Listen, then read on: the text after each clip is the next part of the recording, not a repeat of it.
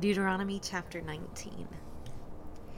When the Lord your God cuts off the nations whose land the Lord your God gives you, and you dispossess them and settle in their cities and in their houses, you shall set aside three cities for yourself in the midst of your land, which the Lord your God gives you to possess. You shall prepare the roads for yourself and divide into three parts the territory of your land, which the Lord your God will give you as a possession, so that any manslayer may flee there. Now, this is the case of the manslayer, who may flee there and live, when he kills his friend unintentionally, not hating him previously.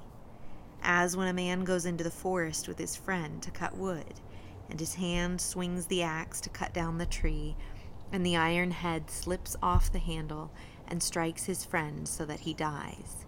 He may flee to one of these cities and live. Otherwise, the avenger of blood might pursue the manslayer in the heat of his anger and overtake him because the way is long, and take his life, though he was not deserving of death, since he had not hated him previously. Therefore, I command you saying, You shall set aside three cities for yourself. If the Lord your God enlarges your territory just as he has sworn to your fathers, and gives you all the land which he promised to give to your fathers, if you carefully observe all this commandment which I command you today, to love the Lord your God, and to walk in his ways always, then you shall add three more cities for yourself beside these three. So Innocent blood will not be shed in the midst of your land, which the Lord your God gives you as an inheritance, and blood guiltiness be on you. But if there is a man who hates his neighbor, and lies in wait for him, and rises up against him, and strikes him so that he dies, and he flees to one of these cities, then the elders of his city shall send and take him from there and deliver him into the hand of the avenger of blood that he may die. You shall not pity him, but you shall purge the blood of the innocent from Israel, that it may go well with you.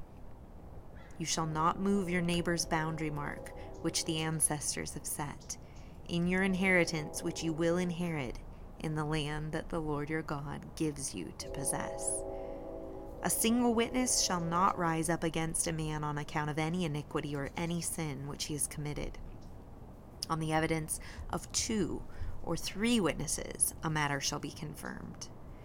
If a malicious witness rises up against a man to accuse him of wrongdoing, then both the men who have the dispute shall stand before the Lord, before the priests and the judges who will be in office in those days. The judges shall investigate thoroughly, and if the witness is a false witness, and he has accused his brother falsely, then you shall do to him just as he had intended to do to his brother. Thus you shall purge the evil from among you. The rest will hear and be afraid, and will never again do such an evil thing among you. Thus you shall not show pity.